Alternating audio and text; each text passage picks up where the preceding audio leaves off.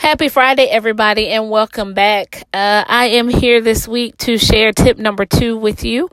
Um, last week we talked about uh, just getting started and how you just start your business wherever you are. And so I received a lot of feedback from people just asking, okay, how do I start? And I have all these other functions and other parts of my life going on, and how can I run a business and I still have kids that need to be picked up, and I still have um, other family obligations. I may still be working another job. And so, tip number two this week is to get your support system together get your support system together. Um, and that support system isn't necessarily somebody who is going to, you know, run things at your business, but they're going to help you with other functions of your life. Um, so it may be finding somebody that can help with the kids. It may be finding somebody who can cook. It may be finding somebody who can help you do laundry or just all those other little things that make your household function so that you can actually run your business. Um, so, and then it may even involve sitting down with those that are closest to you to let them know that, hey, I know I'm normally the person that does this particular task, but I have a goal and I'm trying to get this business started. And so I really need some help. And get your kids involved in it as well too because explain to them this is all about building our legacy. If we let our kids know hey i'm trying to start a business. You've seen me go to work every day but explain to them the difference between working for somebody and working for yourself.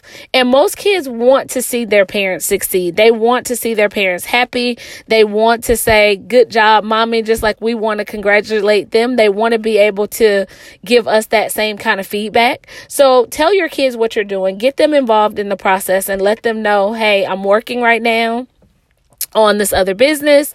And so now I need you to maybe clean your room um, yourself. I can't necessarily help you right now, but if you have an issue, I can come back with you later.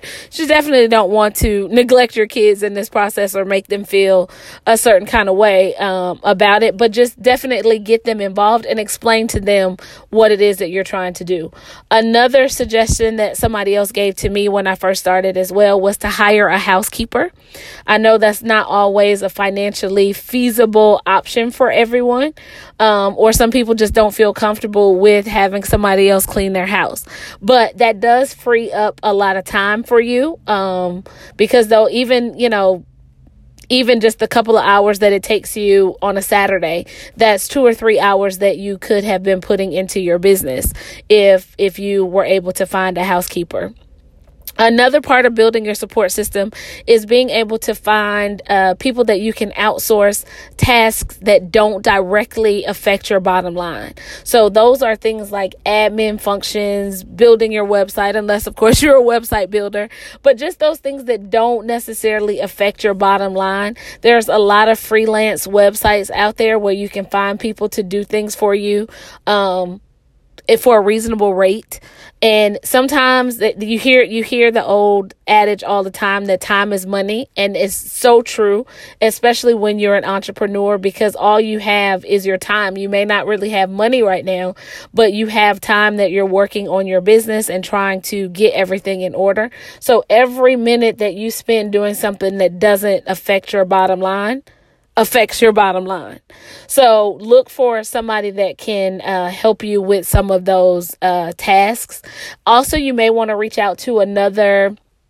Uh, entrepreneur that's starting out and see if you have businesses that complement each other. So maybe if you partner with a website designer and you're an accountant, maybe you can do his accounting work he can build your website and it frees both of you up with times that you know with time that's not really related to your business so um just one that's that's that's tip number two this week uh get that support system in order so we have tip one was to start and number two was to uh, get your support system together so I appreciate you listening as always, and I look forward to um, coming back next week with tip number three.